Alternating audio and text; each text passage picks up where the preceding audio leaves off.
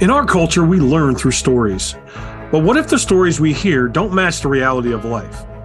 What if the stories we hear every day that tell us how to write the narrative of our lives actually lead us to a false narrative? My name is Tim Croll, and on this podcast, you will hear real stories the good, the bad, and the ugly. Real people sharing the hard times, the bends in the roads along life's journey. If you're ready to join a community of other real people who are writing the narrative of their lives, then go to narrative.live and join the community. Now let's dive into today's show. Welcome back once again. I'll tell you what, I absolutely love doing these interviews. Again, I'm with Evan. Evan and I met, shoot, I think it was like 10 years ago ish, somewhere in that ballpark, maybe seven. Anyway, we met actually in Michigan, beautiful Michigan. We were over in Ludington, talked a lot about business, different life experiences, things like that, that where we were at but again, it was just one of those things that it's just exciting because now we get to hear some of the behind the scenes rather than just let's talk about business. And now we actually get to hear about your life. so let's start with that. You know, we meet in the elevator. Give me the 30 second pitch of, hey, I'm Evan. And what? What would you fill in in that uh, ride up in the elevator? Yeah, great question. You know, it would depend on what period of life you ask me because that's a constant evolution. But today, if you were to ask me, which you obviously are, you know, who Evan is, is I'm somebody that values loyalty. I'm a father. I am a brother. I'm a son.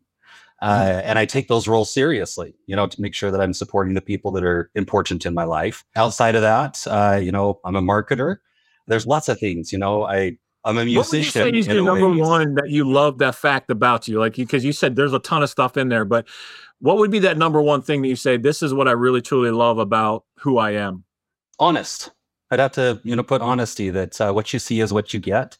Uh, I try really not to wear that mask that a lot of us tend to put on.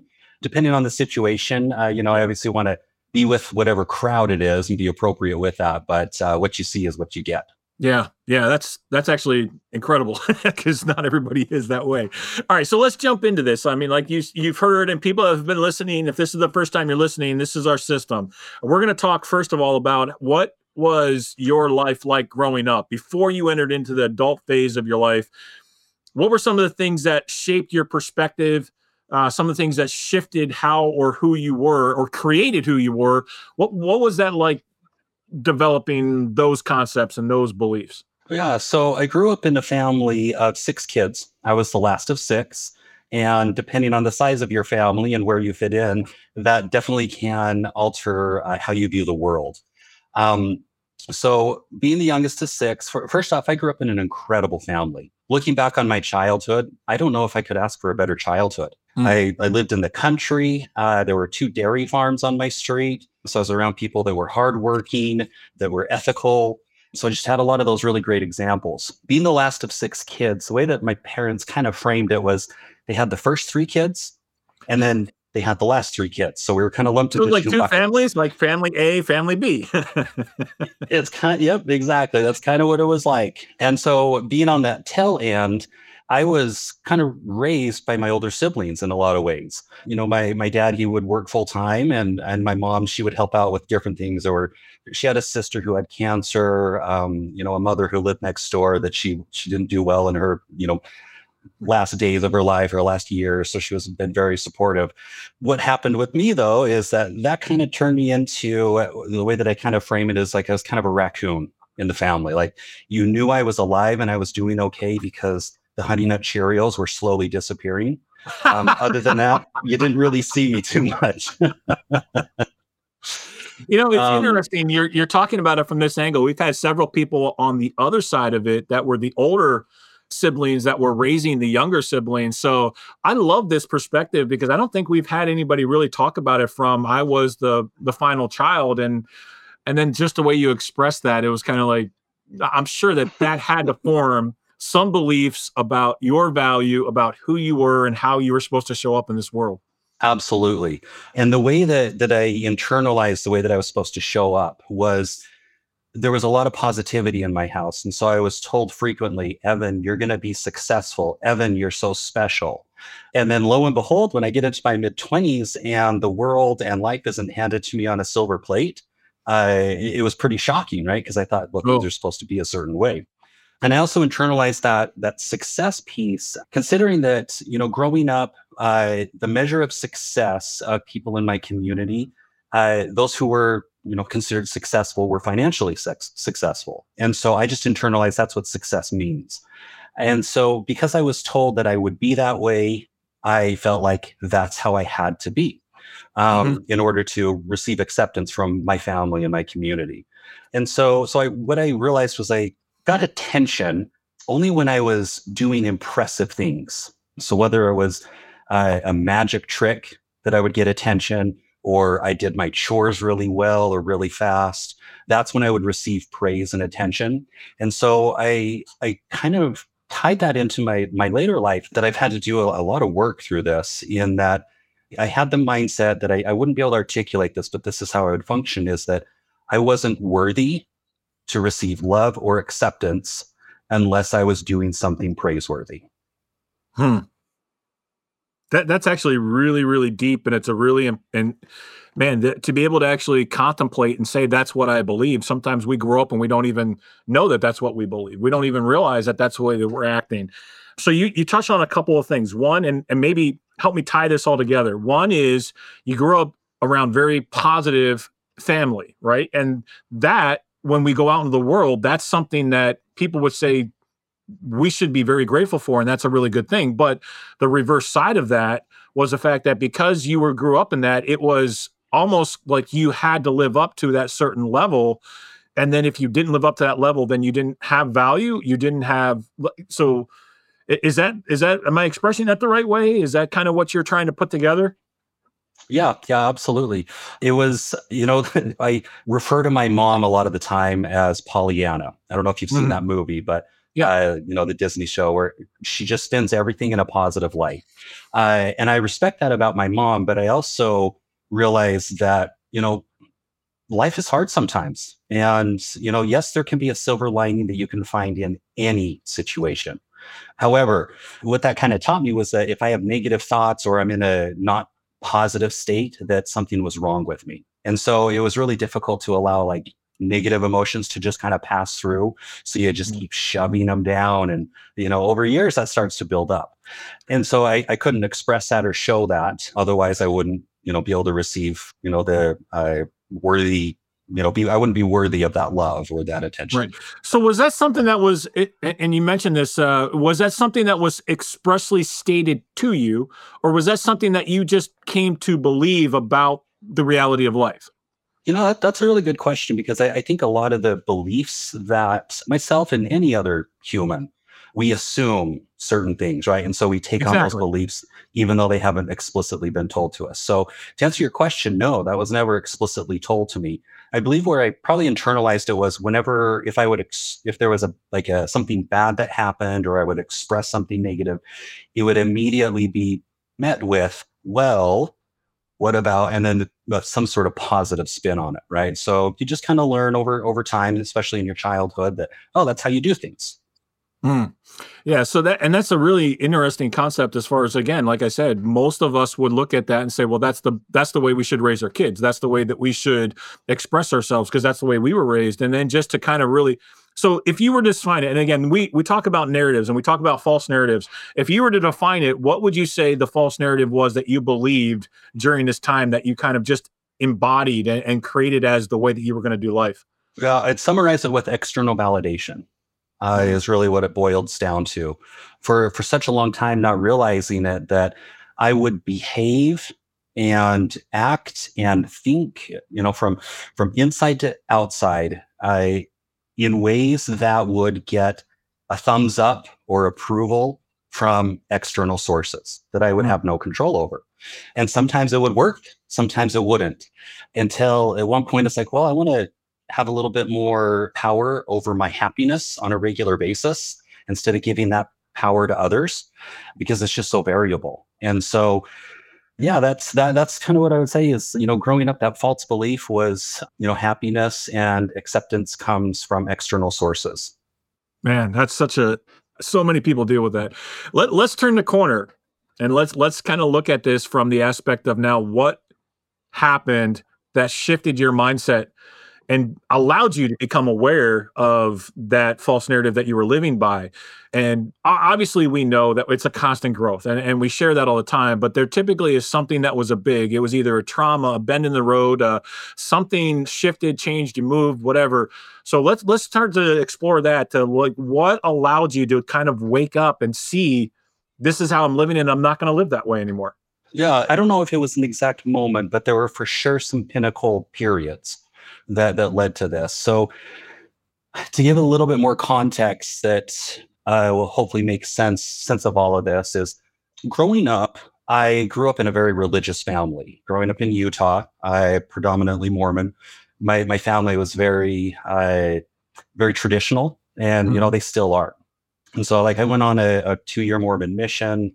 I got married in their temple and then in my mid 20s, you know, I was actually looking for some faith promoting podcasts and stumbled across some that just started to explain a little bit more about the history of the church. And without going too deep into that, essentially where that led me to is start to question this this faith that my whole community is part of, my family is part of, that I, a lot of the time people will be blackballed if they disagree with those teachings or or leave the the um, church organization. And so I had to do a lot of thought about that, right? So this mm. was that period where I was doing a lot of soul searching and research to just understand like where does my heritage come from? And where I eventually landed was that uh, it's not for me.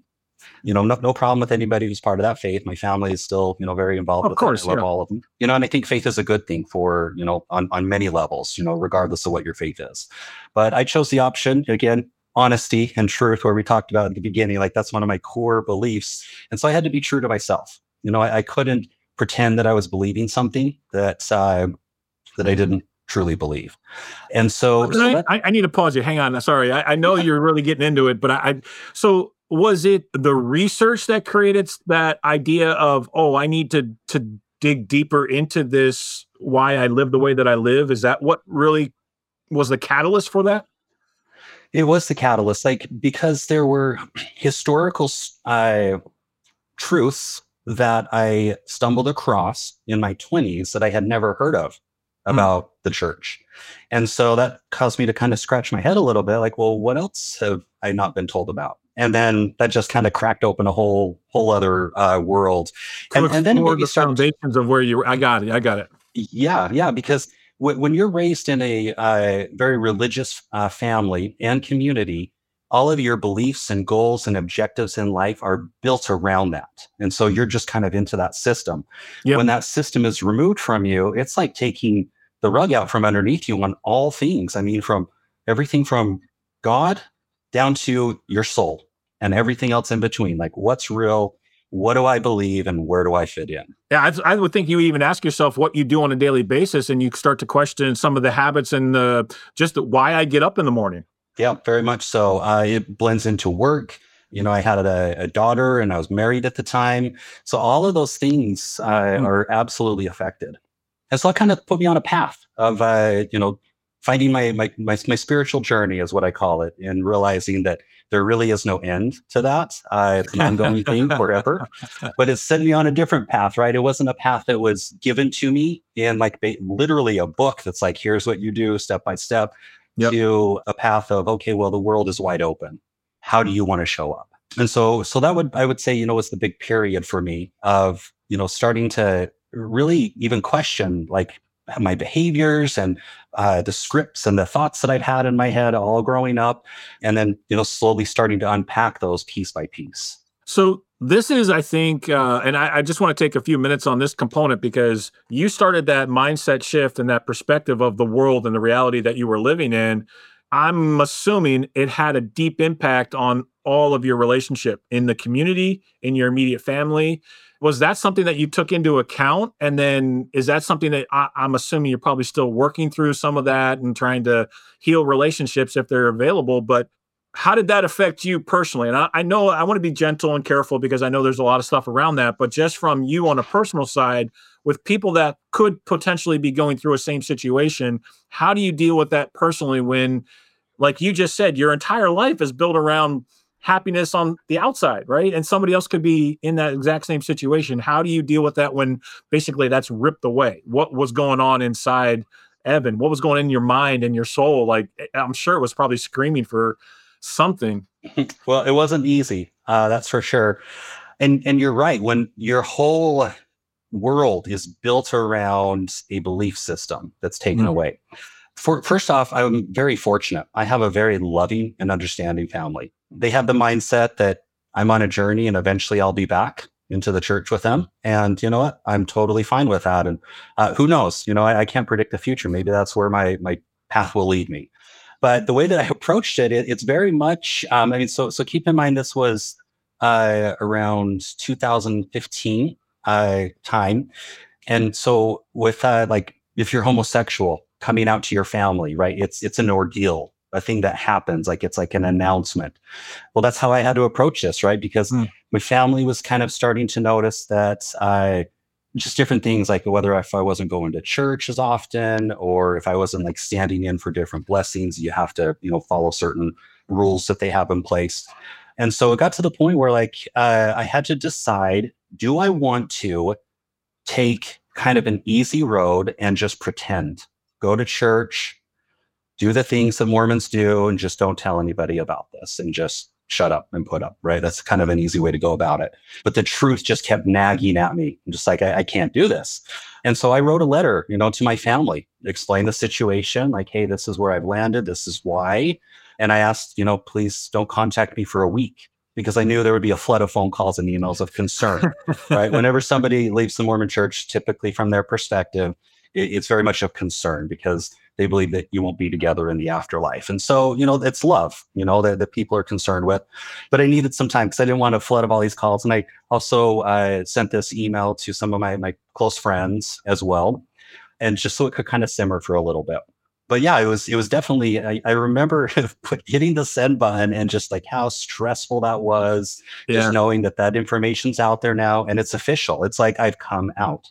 Is is essentially, you know, I mean, obviously, I, I haven't been in that you know situation of like coming out uh, if you're gay, but I would assume it's a very similar feeling because you're not sure how your family's going to take it.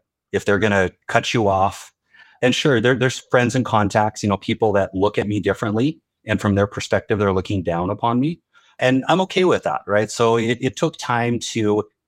this is kind of what started cracking that external validation. It's when I realized there are some people that if I don't believe and think the same way that they do, then basically I'm trash to them. Hmm. And that didn't ever set right with me. So I'm like, I don't want to, I don't want to believe that. Like, that's not how I function. So I've been okay. Like, there, there's no reason you don't need to have everybody in your life. You want to have your people in your life, you know, and, and hopefully those, uh, you know, who have pushed me away, they'll find a little bit more acceptance uh, and a little less stress and hatred in their, their life so that they can appreciate more of what, what life has to give. Wow. Oh, but I mean, the shift is is monumental. Um, to go from you know looking at my entire value is based on how I'm perceived by everybody to now you basically have severed that tie from that external validation. So as we approach life now, what are the habits, what are the belief systems that you enter into? What are the things that you do on a regular basis that keep you you know you use the word happiness like what are the things that you do to maintain that? To be able to have a solid life and and know that you are of value just the way that you are you know, that's a that's a really great question that I wish I had a clear answer to. Um, that's part of the journey. It, let's, let's take the pressure off because we all are going through this, right? We're all still learning and we're all still growing. So no pressure on that part. We we oh, we're all doing that. We we for a week we do one thing and we're like, nah, that's, that's not working. So we so, so let, let's just it's okay if it's not perfect. okay, well I appreciate that.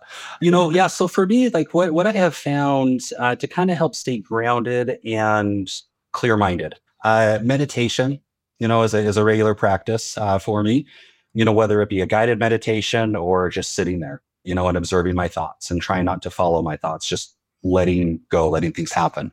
Gratitude. I go in and out of this this habit, but I, I do try to make it a, a daily habit that when I get out of bed or before I get out of bed, I think of five people that I'm grateful for. If I don't remember to do that, I've got a sticky note at my desk to write down five things that I'm grateful for and, and really take time to pause. And w- with the gratitude, like my kids and I will do this at dinner since we don't do family prayer, which I grew up, you know, prayer before dinner every time. And, you know, we do express gratitude. So we go around, go around the table. And the way that we approach it is it's not just, hey, I'm grateful for food, my house, my family, your standard stuff. We really try to think about, okay, today, what am I grateful for? Like what, hmm. what can I really appreciate? And so like a silly example would be if he had cereal that morning, like I would be really grateful that when I was kind of tired still and I'm pouring my milk, that the milk was fresh. It wasn't gross and rotten. Because can you imagine like what that would be like in the morning and you're you're half awake and you go to eat your spoonful of cereal and it's, you know, it's sour milk curds in it. Uh, I don't have to deal with that, right? So that's something that you know you take time to just really be like, you know, I'm grateful that I live in a a place where I have access to good food that's healthy and uh, it's easy to prepare, you know, th- those sort of things. So mm. gratitude uh, is a is a big thing that keeps me grounded, and I, have realized that it, it's kind of gratitude's the cure to a lot of mental ailments, including disappointment. I think it's almost like the counterpart to disappointment. I used to think that to avoid disappointment, have low expectations, and that's a strategy. But I think just having gratitude for whatever shows up, you'll never be disappointed, regardless of what you're expecting. Yeah, I, right? I, maybe that's the Pollyanna view coming out, the silver lining, right? Uh, that uh, that blends into there, but but it works. It really does. Yeah. So let's let's kind of tie in some of the stuff that you said as far as the growing up part of it and where you're at now. And, and I'm really curious on your take on this because first of all, it sounds like there's still a lot of positivity that's in your life. I think that's partly Absolutely. about you right? And there's some things there that you found from the past that are like, we need to make sure that we maintain that. But there's also some things from the past that you recognize are a little bit harmful.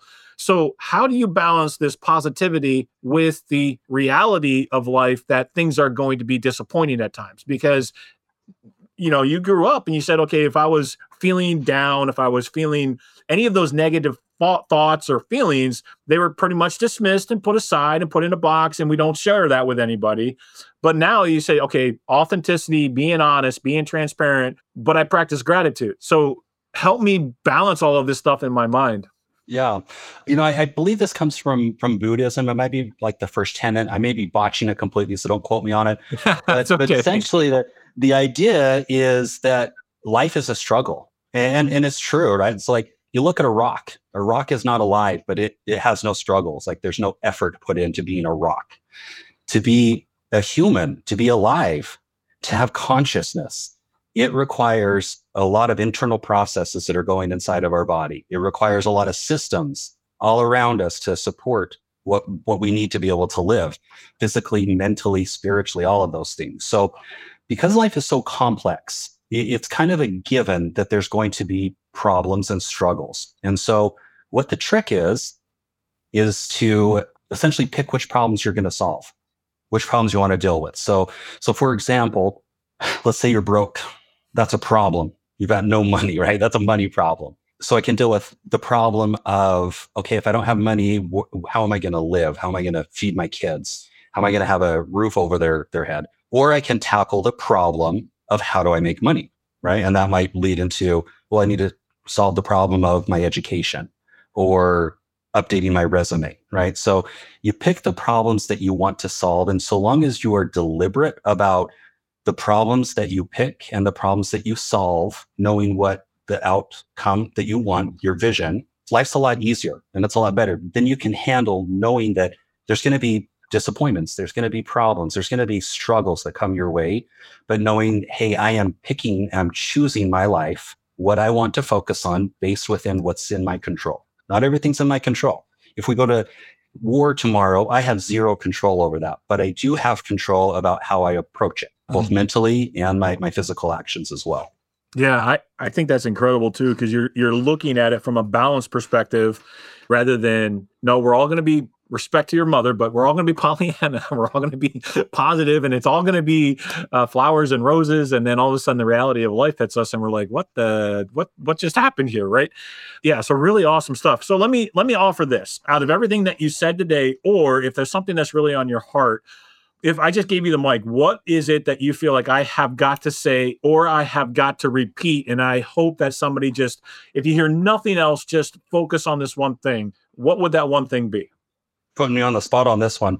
There, there's multiple things, but but one thing that comes to mind right now is, you know, if you're listening to this, just realize that you are a miracle. The fact that you are breathing, the fact that you can hear this with your ears, it does make you special. It doesn't make you better than anybody else, but it makes you very special and worthwhile. And if you're, you know, going through a hard time of any sort or questioning the, the path of your life, just realize that, you know, you've been given a very special gift.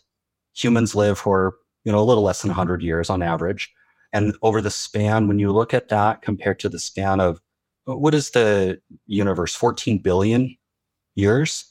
I mean, we're nothing this little speck in time is absolutely nothing. So cherish it. Realize that you have a very unique opportunity to perceive life, to create the way that you want to create, and make the world a better place and enjoy that process because you really are. You're a miracle and you're special. All of us are. Yeah, I, I love that. All right. So if anybody is listening and they're saying, like, dude, this guy is talking my language, I am resonating with him.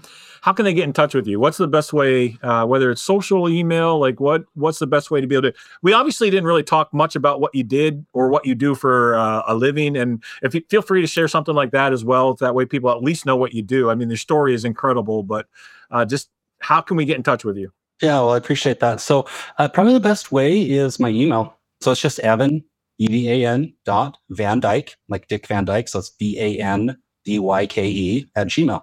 I do marketing. If ever you want to talk shop, uh, I'm a fractional CMO, you know, so I, I, represent, you know, multiple companies and essentially help them get from seven figures to eight figures. So if you're in that boat and a full-time CMO doesn't make sense for you, you might want to consider a fractional CMO and we can have a chat about that. Yeah. Yeah. Incredible. Wow. So thank you. Thank you. Man, I, I can't, uh, I, I truly am grateful for all those people that are willing. It takes courage to share some of the stuff that's been happening in your life because usually we're just, what do you do? What do you, you know, and that's our parties. And so again, I, I'm really, really grateful that you chose to take the time, share it with us, spend it with us. So again, thank you so much. Yeah, appreciate the opportunity. Yeah. So, all right. Next time, um, we've got another story. Uh, if you guys are listening, whether you're on YouTube, you're on the podcast, make sure you follow, subscribe, all that good stuff that I have to say on YouTube. You got to click the link on the bottom. I got to say all that kind of awesome, awesome stuff. But um, again, keep just writing your story. And I, I can't express how how incredible powerful this is when you can be able to write your narrative and and truly understand the value that you bring to the table so until next time write your story and live the life that you are intended to be able to live. We'll see you guys. Thanks for listening to today's show but before you go let me ask you a question. How would you like to be the author of your story? Take the next step now at www.narrative.live and enter your details to connect with a community of others just like you that are tired of living under the false narrative. Finding your true story and writing your narrative, it will give you clarity, freedom of your day, and it just might change your life forever.